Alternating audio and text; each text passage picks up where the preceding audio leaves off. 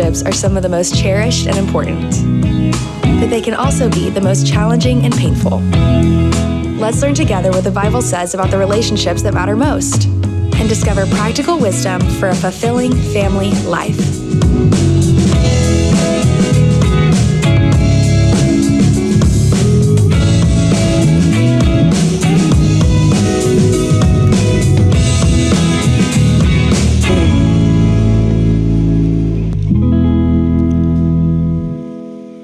Good morning, church. How you doing?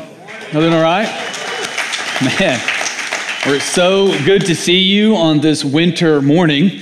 Uh, very, very good to see you. Thank you so much for hanging out with us. For those of you who may be new or visiting uh, with us, my name's Stephen, and I'm the pastor here. And last week we started a brand new series called Dream House. We're going to continue uh, that today. But before I do, uh, I, I, couldn't help but notice as I was sitting uh, during worship. First of all, our worship team did a great job. I know. Come on, that was great. Great job. But I started just thinking and looking around at all the different things that we have going on. And, and, I know sometimes when you come in and you're new, there's just so many options. I don't know if you've ever felt this way, but it's like you, you have so many options, you end up doing none of them because there's just so many of them.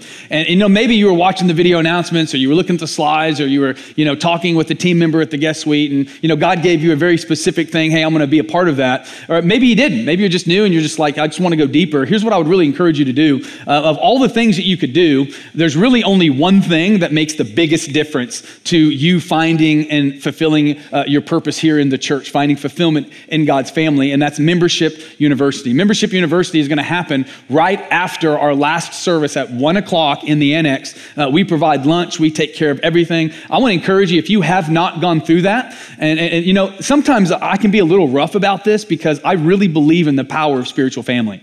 Church is more than just a place you go to and receive. You need that. That's important. You're going to get a healthy diet of God's word, no more and no less, right? You're going to get God's word here, but you also have to take your place in the family of God because that's where growing up and maturing happens. And I love saying this every time this comes up because I think sometimes we can we can confuse uh, receiving uh, information to actually to life transformation. You're transformed as you go. You have to plug in to God's family. Let your roots go deep. And so here's what I say: Listen, if you've been coming to church here, uh, I'll give you eight weeks. If you've been coming to church here, you've been here eight weeks, chances are you're like, okay, I like the messages. You know, he seems okay. I don't know about those skinny jeans, but, you know, he seems like the Bible's going good. This is my place. And you haven't made a commitment. Here's what I would ask you to do uh, make a commitment or find another church. That sounds really harsh, but let me tell you why. It's not because I don't like people. I love people. It's because I know that you need to be planted in a church. The longer you remain unplanted as a believer, the more opportunity it is for the enemy to come in and to confuse you. Much of what's going on in our church today, and our culture, is a bunch of disconnected Christians that their faith is atrophied and they've not been around each other to sharpen each other. And so I just want to I want to encourage you. Come to here. Come to this. Listen. Well, we have plenty of food. I, know um, Pastor Chuck. He, will make sure if we don't, we'll have a bunch more boxes uh, ready for lunch and, and all of that. But here, the vision. Me and my my wife will be here. Our entire team will be here. We're really just, it's an on ramp to getting connected in the church. And so I want to make sure that you do that first. I'm okay with you doing nothing else if that's all you do uh, today. And so if you have your Bibles, I want you to open them up to Hebrews chapter 13. If you don't have your Bibles, that's totally okay. Although I would encourage you uh, to get one. We have uh, free Bibles up here anytime. Also in the back, you can pick them up at the, at the energy bar as well. It's great flipping through God's Word, feeling the pages, and kind of getting acquainted with uh, the Word of God. Uh, but, but if you don't, we'll have uh, scripture up on the screen. But hold your place there in Hebrews. So we started this, ser- this uh, series last week talking about um, really getting God's mind for family. Uh, family really is the building block of all civilization. Uh, so goes the family, so goes everything else in culture. It's tempting to look out in our culture and to, there's lots of things that you may be led to do, and I think that's important. It's important that we engage and we do all of these different things, okay? But the first thing that we have to do is the thing that's most local, which is we have to learn how to build God's way at home. And last week we opened up our series with just kind of this idea that, you know, there's no pain like family pain. Let's just be honest. I mean, none of us like, get out, away from that. Like, even if you love God and you do everything that's the best of your ability, chances are uh, definitely your kids are going to need Jesus and probably some counseling. Come on. Okay. But so, so here's what we talked about last week. We talked about navigating the, the, the tension between God's ideal in God's word, what God tells us to do, how he calls us to build, and our own reality in our family. Did you know there's a tension there? This side of heaven, there's always going to be a tension between what God is calling you forward to and where you are. It's in that tension that you actually grow. Anybody in here that like is fit or has big muscles, you know that that doesn't just happen. Okay. And if you think that, you're just young. Just wait. It'll stop happening the older you get.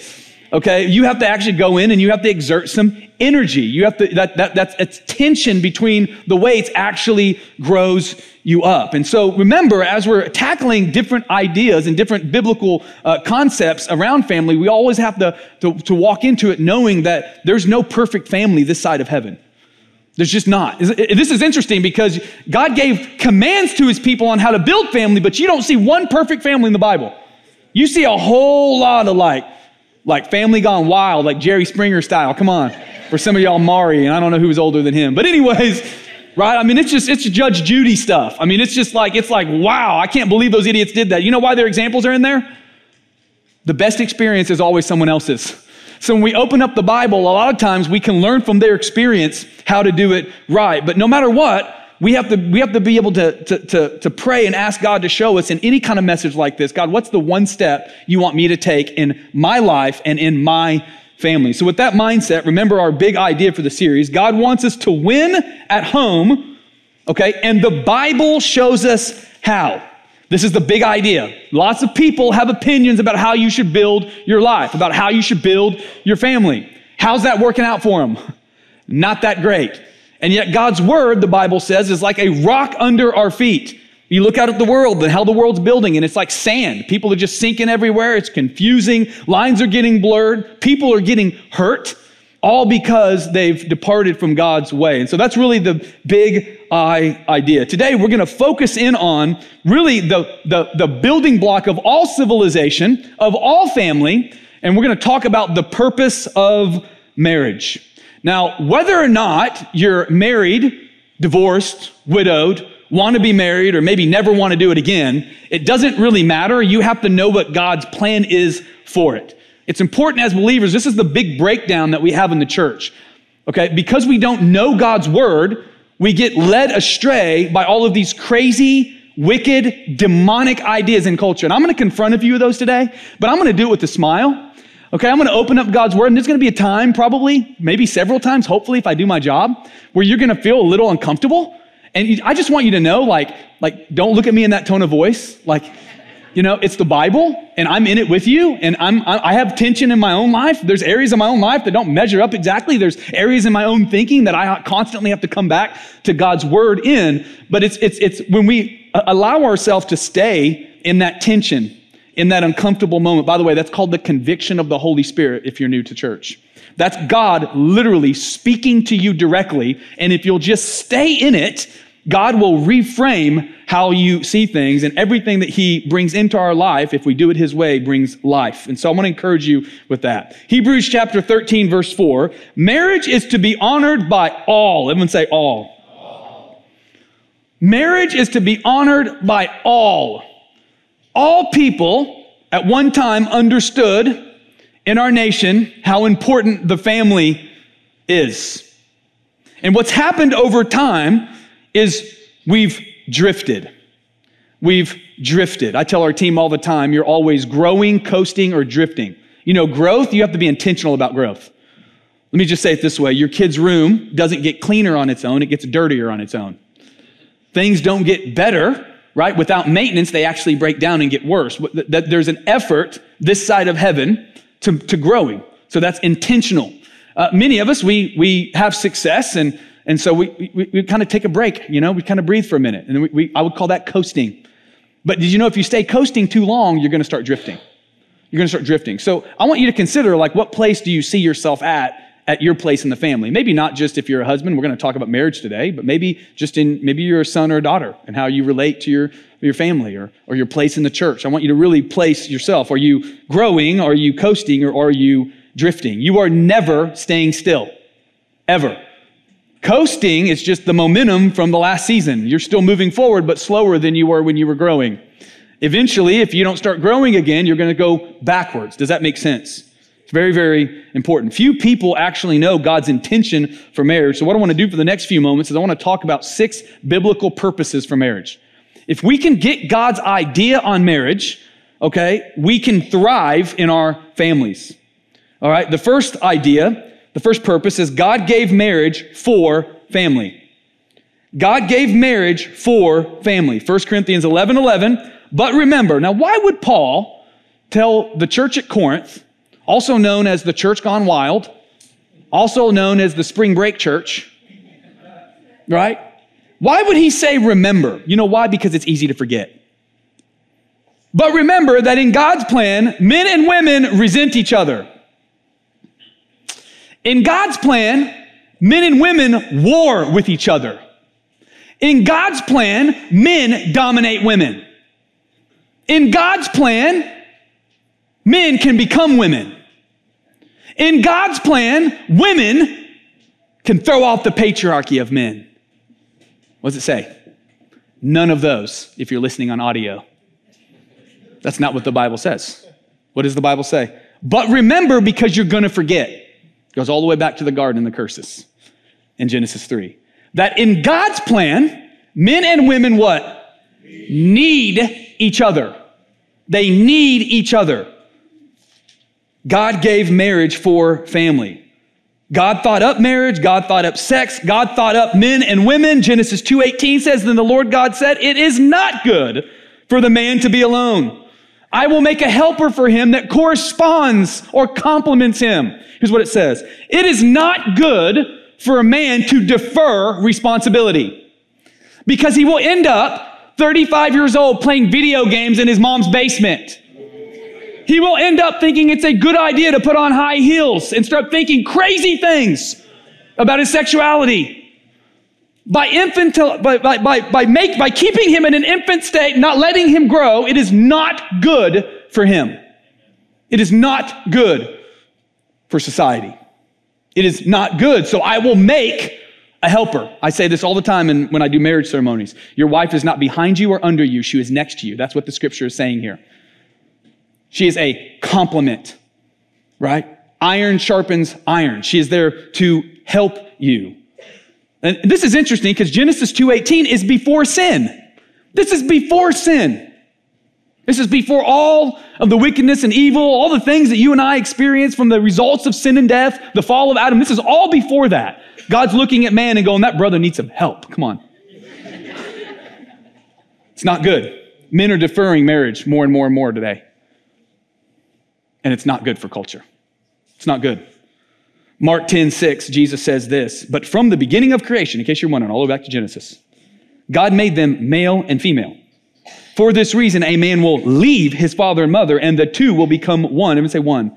One flesh. They are no longer one, but, but no longer two, but one flesh. Therefore, let God has joined together, let no one separate. So here's what I want to do for a moment. There's a pattern that you see um, played out when you read about the children of Israel in the Bible. Have you noticed, have you ever found yourself reading the Old Testament about this stiff necked, stubborn people who just seem to be doing the same thing over and over and over again? Does anybody see the pattern? The pattern is you have a generation, God delivers them. Boom, they know God. They have a personal relationship with who He is, they've experienced His power.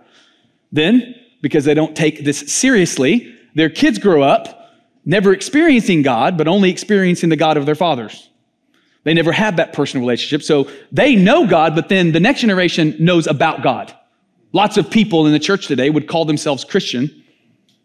All right? Lots of people would call themselves Christians and they're not. Their parents were Christians, their grandparents were Christians, but they're not. Okay? And then, then, then they raise kids, and those kids know not God. So here's how it works you know God personally, you know about God, you know not God. I think we're, it's safe to say we're in a generation, they know not God. And so here's what God always, you always see this when he tells this to the children of Israel. He, and he says it to us too. He says, you don't need, you don't need new technology. You don't need more material wealth. You don't need another habit tracker, tracker or a hack, right? You don't need another seminar. Here's what you need. To, you don't need anything new. The Bible always says you need to return. Everyone say return. You need to return. Return to what? Return to what it's all about. Return to what's true. So, what I want to do for a few minutes, and, and this is crazy because just a generation ago, I would never have had to do this. I'm going to give you the biblical definition of marriage. It has never, right? in our nation's history been up for grabs. But again, because we haven't kept God's word in front of us as a lamp to guide our path and our feet, as a filter for which to interpret the world through, we've got to go back and redig, redig some wells here. Defining biblical marriage. We're going to return, but this is doctrine, not tradition. This is like the things that don't change. You know, there's some things that never change no matter what. They always remain the same. This is the more, this is the idea of the moral law. Much of what our culture is experiencing is, is we have all, we have so much material wealth that our morality has not grown with it. And maybe to whom much is given, much is what? Required. I don't know if that's in the Bible or Batman, but, but my point is it, it makes a lot of sense. And what's happened is our, more, our, moral, our morality is not holding the material wealth. Right? So, what, what, what, what is biblical marriage? First of all, marriage belongs to God. This is important. It's not a piece of paper, it doesn't belong to government. God, it, it belongs to God. So, if it belongs to God, only God can define it. Man cannot redefine it. We say this about absolute truth. It's absolute in the Bible, down to our biology, how he made us, right? Truth is either discovered by man or revealed by God to man. It's the scripture. It is never created by man or invented by man, ever. That, that idea sparked the scientific revolution. It did. We can know God through what he has made and through his revealed word. Marriage belongs to God. It's not just a tradition. Next, marriage is between one man, one woman, and God. This is important. Marriage is not between two people, it's between three. And I, again, I never thought I would ever have to say this, but I'm going to say this. Marriage is between one biological human man. I do have to say human now. And one biological human woman with the one true God. You with me? Don't look at me like that. That's what the Bible says. If listen, if, if you want to be a Christian, you have to surrender your life to the lordship of Jesus. So you can pretend you cannot agree with me. That's fine. You're not a Christian. That's what the Bible says. It's true. It's not just, it's not just true. It is, it is ultimately true.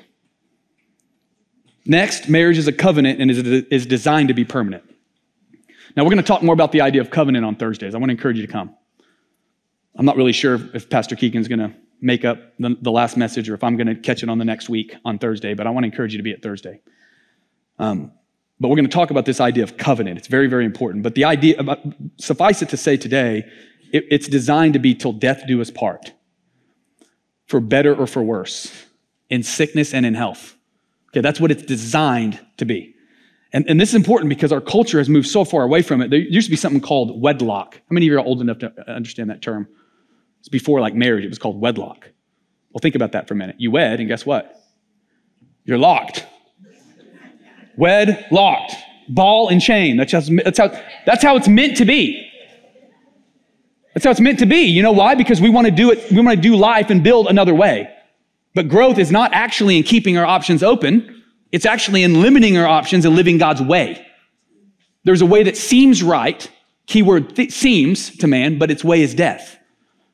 So this is literally a, tr- a trend. This is, hap- this is happening in Canada now and all over Europe. They've changed the word wedlock to wed lease. I'm not making it up. That's a normal thing.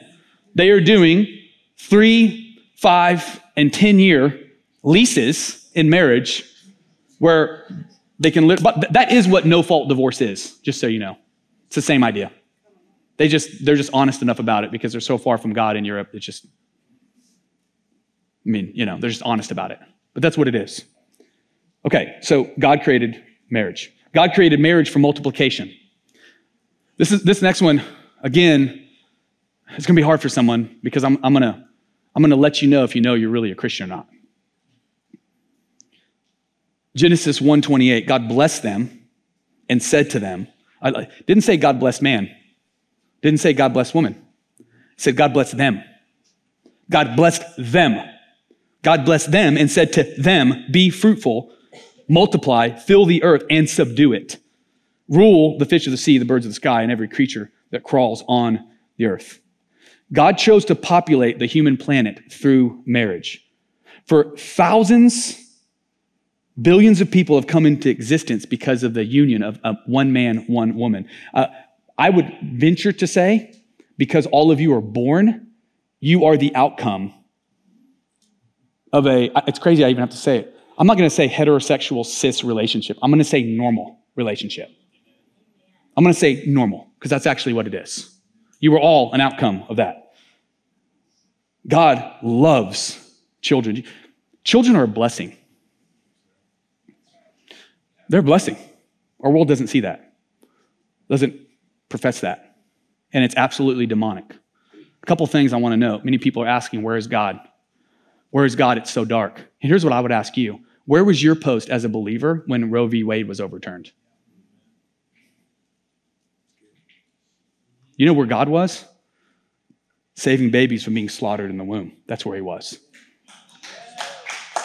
Yeah, I'm going to say this, and remember, this is God. I'm going to love you no matter what. You can come, you, you can come, you can still participate, you can still be around, but don't pretend you're a Christian and say you're pro choice because you're not. Amen. You're just not. And here's the thing the Bible says, like, the truth sets you free. I'm not going to pick it. I'm not going to I'm not. But, but I'm not going to lie to you. And unfortunately, pastors have cowered on this issue. I could not believe how many people that I knew in my life, pastors that lead massive, massive influential churches, were quiet when that happened. Listen, I'm serious. If it was a kick to the gut when Roe v. Wade was overturned, you are not saved. And if you are, you need to repent. And you know, repent just means change your mind. It's not complicated. It's not like we got to heap on coals on you. And that's not me heaping it on. That's the word of God. Life, liberty, and the pursuit of happiness is a biblical idea. And it's interesting, the people who want to be pro choice, which is really pro infanticide, that's what it is. 64 million babies have been aborted in the womb since Roe v. Wade, murdered mercilessly. Where's God? Man, he's right there. The question is never, where's God? This is important for the believer.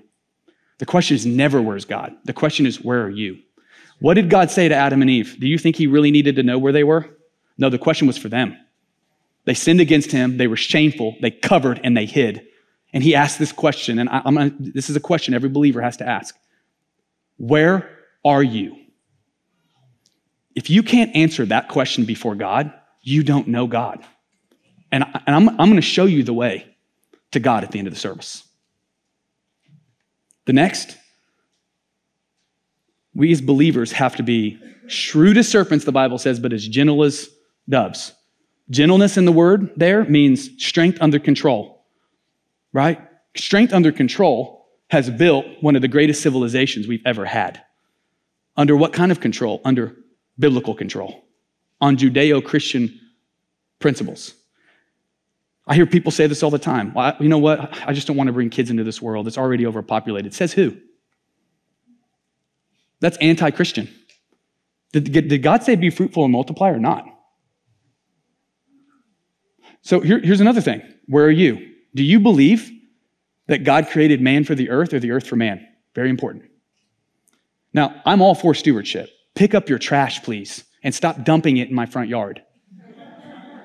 Obey the laws that are righteous and that don't contradict the Bible.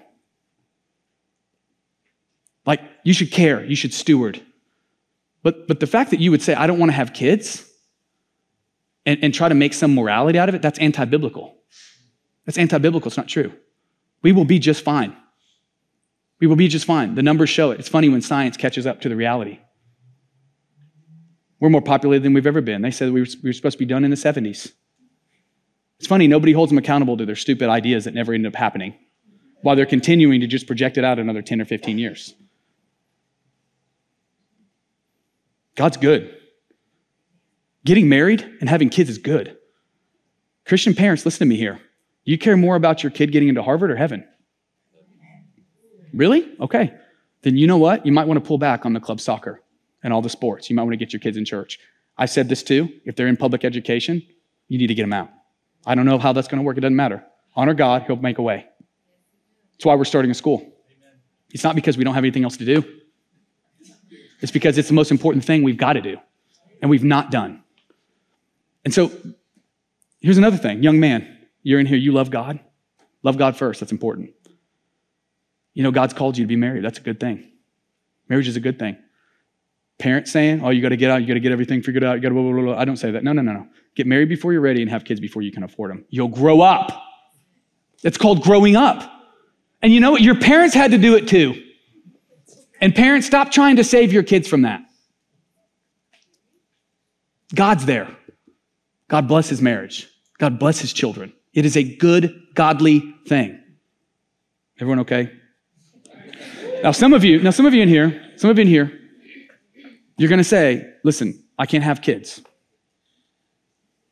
It doesn't change how you were made by God. God created every single man in here to father and every single woman in here to mother. They may not be your natural kids, but did you know our natural families, as we're going to learn as we close today, is actually a picture of God's greater family, the church. There are so many people when my dad left that stepped in the gap. I'm adopted spiritually and literally. God still wants to use you for that. He still has a plan. This side of heaven, there's trade offs. I don't know. Sin and death is destroying this world. One day there's going to be a new heaven and a new earth. There ain't going to be any fertility problems. There's going to be any of those issues. But this side of heaven, God still has something for you in parenting. Malachi 2:15 says, God, not you. I love that. So obvious. We forget. God, not you, made marriage. His spirit inhabits even the smallest details of marriage, meaning that when your wife or your husband is being so annoying, God's right there. That's what he's saying. He's there. And what does he want from marriage? Children of God, that's what. So guard the spirit of marriage within you. God doesn't just use marriage to populate the earth, he uses marriage to populate heaven. You need to think about that. It's really important. God created marriage for protection. God protected marriage for protection. There is not a better way to grow up as a child than in a stable marriage, married household. I'm talking biblical married household. Proverbs 14, 26. In the fear of the Lord, one has strong confidence, and his children have a refuge. Your home's supposed to be a refuge. You create that through God's plan. Marriage is old fashioned, it's religious, it's out of date. But what do the facts say? This was taken from a census 10 years ago. We have updated data, and it's way worse. And I also say all of these statistics, I looked them up this morning, they're all way worse in the minority groups that these leftists claim to care the most about as they destroy the very thing that would lift people out of poverty and lift people out of suffering.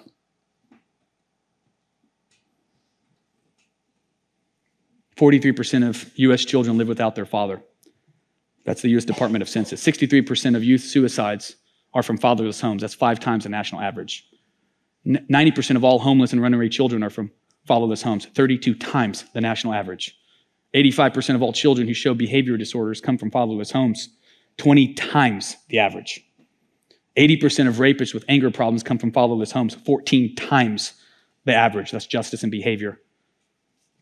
71% of all high school dropouts come from fatherless homes. That's nine times the average. 85% of all youth in prison come from fatherless homes. That's 20 times the national average. It's meant for, for, for protection. You don't help the innocent. Men, when you don't take responsibility, first of all, you'll never have meaning in life, ever. We've lied. There's no meaning in, in hedonistic, promiscuous sex. There's no meaning in that crap. Anybody who's lived more than 10 minutes knows that's true. But there's fulfillment in raising a family and taking your responsibility. You'll never find fulfillment apart from it.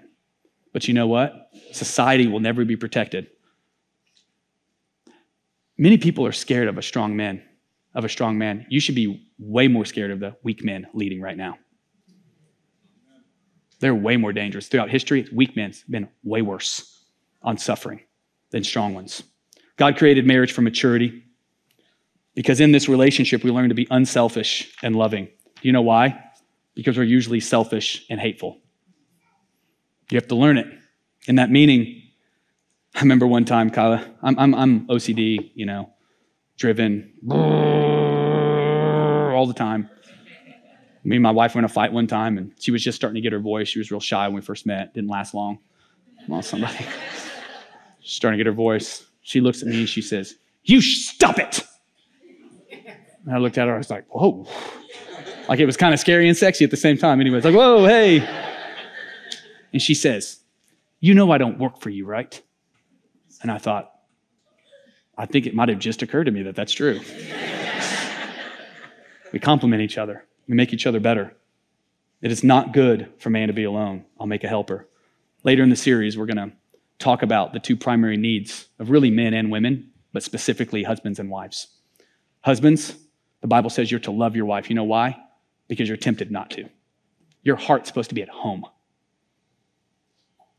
We put our hearts in our jobs and all kinds of other things. God knew we would struggle with that. It's a problem, it's a huge problem. Put our hearts in our career, right? Our hearts in our sport or our kids' sport. The Bible says, women, you're to respect your husband. Do you know why? All the way back to Genesis, it says you were going to struggle with disrespect. Read it. Don't look at me like that. It's there. You're going to struggle with it. So many women I, I hear, man, I just want my, my, my husband to lead. Then I hear how they talk to him, and I'm like, I wouldn't even want to be married to you. So hateful, tearing him down all the time. You're never enough, never enough, never enough, never enough. Maybe instead of, you know, telling him he needs more Jesus, maybe every time you go to church, you come home from church alone, you show him that he should want some more Jesus. You know what I'm saying? We'd have, we'd have revival if that happened. Respect's a big issue. We're going to talk about both. You know why? Because when men get better, everything gets better. When women get better, everything gets better. It's not about one being stronger than the other. It's about both of them being strong the way God made them to be strong. It's important. God created marriage for society. I'm not giving you a chance to clap. I'm sorry. Go ahead, clap. Get it out. Get it out. Get it. Come on. I, I, didn't learn to preach in front of people that clapped. I learned in front of empty chairs, so it's still shocked when you do it. So my tempo's off. God created marriage for society. You want the world to get better? Focus on this. Marriage is funda- fundamental building block of every community, every church, every state, every nation, every society, every culture. You look at every nation that was once great, it's because the families were strong. They disintegrated into chaos, and they're no longer here because family disintegrated into chaos. Distinctions got blurred. Proverbs 14 34 says this righteousness, that's doing things God's way, lifts up a nation, but sin, not doing things God's way, brings disgrace to any society. We're so into all of the polit- political stuff. And listen, I, I, it's important. Political just means public. You should be involved and you should be voting your conscience. And you should be, you know, there should not be a baby killer that any believer ever votes for, ever. Life is kind of important, you know? You don't, you don't, you don't get liberty without, you know, breath. And you can't really pursue happiness if you're not alive. It literally is the first one. In the beginning, right? That's important. But, but, but listen, what's more important is where you make the difference at the most local level. Do you know why I don't care so much about what people say about me on Facebook that I don't know or I'm not close to? Because I know what the people close to me say about me. Did you know that's actually the truth? We're so scared of being called names by people we don't even know. Why do we care? What do the people closest to you say? What do your kids say about you? What does your wife say about you? Your husband say about you? What do the people you work with say about you? What about the people in the church or the last five churches that you've left? What do they say about you? Because that actually is you. Focus on that. That's the most important thing. You have any energy left over from that, it's going to have way more authority than if you don't. Finally, as we close, and we are closing, I'm going over a little bit because you guys keep clapping. Okay. I'm going over a little bit. Okay. We're going over a little bit. God created marriage to be a symbol. This is, we're going to end with this idea. It's a symbol. The greatest witness you have is your marriage. When we were starting the church, I was blessed to have incredibly wise men around me early on. I've, I've kept wise men around me ever since. But we launched in the movie theater, and that was a new thing, and it was exciting, and there was kind of some instant success, honestly. It was all God, because I didn't know what I was doing. And he came in to speak for the first time. We were in the Cinemark Theater, you know, Theater One, smelled like popcorn and throw up. Come on. And uh, his name was Pastor Jacob Aranza. And he was just looking around going, wow, this place is, whoa, this place is amazing. You're doing so good pumping me up. Like, yeah, it is. Come on, you know. Then he looked at my wife's little blonde head over the seat. It was before they had the nice recliners, you know, real tall. You could see the top of her little blonde head. And he looked at me and he goes, hey, all of these people are going to leave you one day. And I was like, no, they're not. I'm a good pastor. Come on. He said, no, they're all going to leave. None of this is going to be yours one day. Except. And he pointed to my wife's head.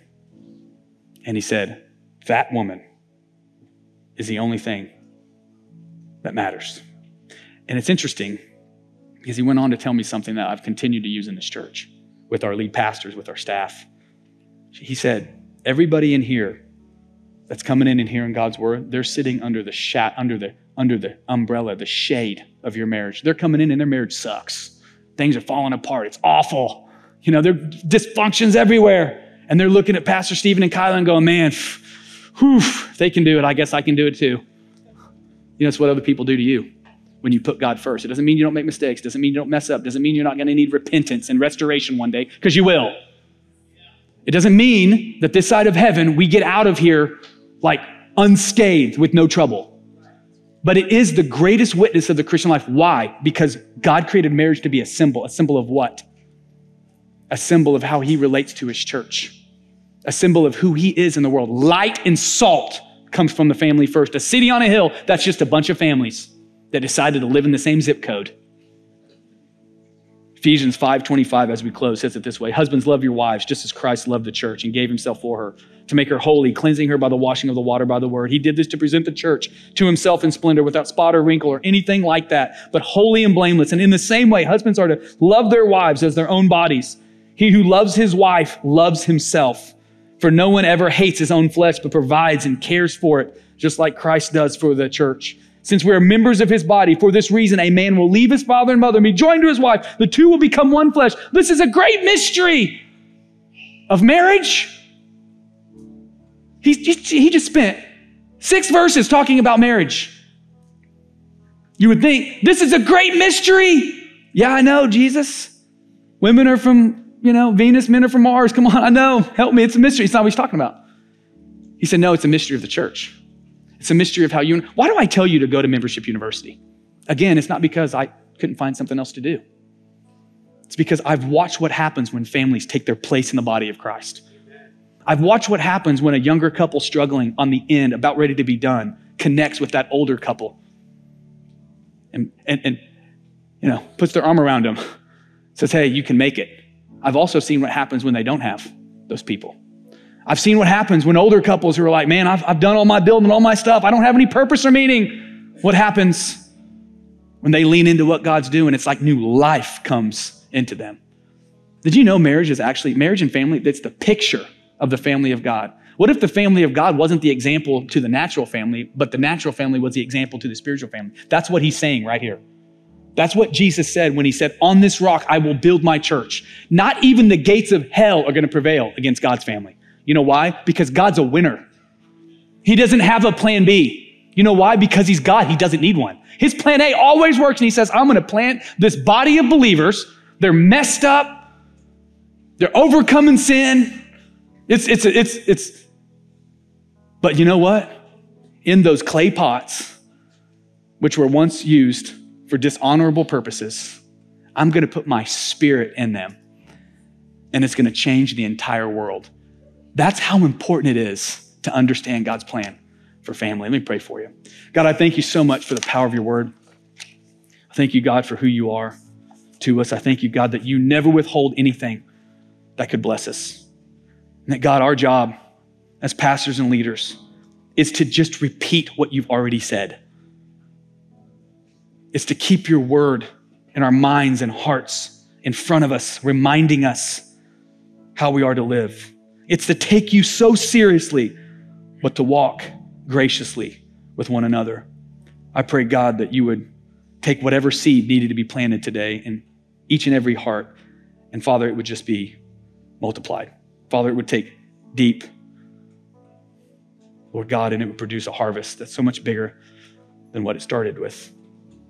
Father, I also pray for those in here that are far from you. I pray, God, that they would not leave this place the same way that they came. His heads are bowed, eyes are closed. We're almost done. Maybe you're in here today, you're far from God. I don't listen, I'm not going to embarrass you. I'm not going to call you up. I'm not going to ask you an awkward question or shine a microscope on your life. You know if you're faking it with God or not. You know if you're if you're professing to be a cultural Christian or an actual one. You know, I don't need to convict you because that's the job of God. But God does say you have to do something. If you don't want to be there, if you want to start or restart your relationship with God, you've got to make a free will decision from your own mouth to do it. In a moment, I'm going to pray for you. If you're in here today and you say, Pastor, that's me, and you want me to include you in that prayer, I'm far from God, I don't want to be. Would you just put your hand up halfway, put it down, zoom in there like that? I see you. I see you. Just put it up, put it down. Just acknowledging that's between me, you, and God. I see you. Thank you. Thank you. It's the most important decision you can ever make. It's the first decision of a million to the life that God's called you to live. Is there anyone else you say, Pastor, that's me, I'm far from God? Will you pray for me? Thank you. Thank you. In a moment, I'm going to lead you in a prayer. There's nothing magical about the prayer, it's a free will expression, surrendering your life to God. The power comes in your sincerity.